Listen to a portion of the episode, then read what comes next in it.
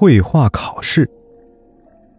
临近中考，班主任啊，希望那几个成绩靠后的女生报考市区那所三流技校，一来为了升学率，二来他也能从中抽取一部分好处。学生中间，一个叫小一的女生表现出了极高的天赋，她的素描人像啊，超越了墙上所贴的历届最优秀作品，这让他的同学嫉妒不已。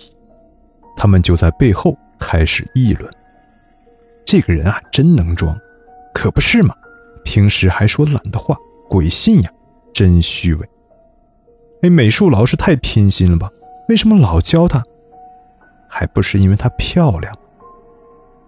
每次，小一即使背对着，也能很清楚的听到这些话，甚至啊，他还知道他们说话的时候会有什么样的肢体动作。”后来，唯一和他亲近的小雅都看不下去了，想要替他争辩。小一拉住了他，轻轻的摇摇头：“你呀，干嘛这么容忍？”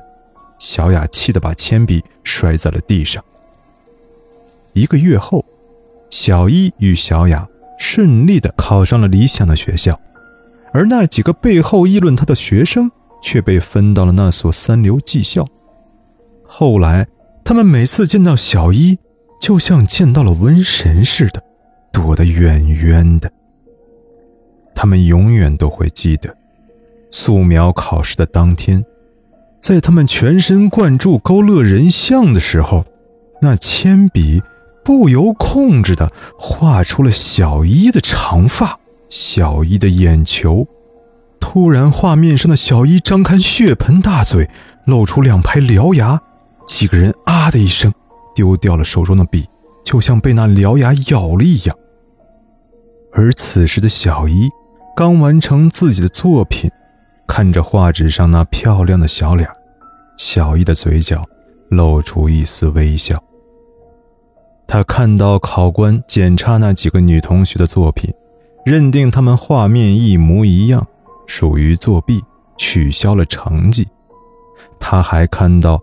在学校的美术室，那个秃顶的中年美术老师用手抚摸他的作品，嘴里还不断的说：“小一啊，你的脸蛋真柔软，比我摸过的任何学生的脸蛋都要好。”他同时也看到，班主任正伸手接过了技校校长递过去的信封。小一注视着自己的作品。而作品里的人，正注视着外面的一切。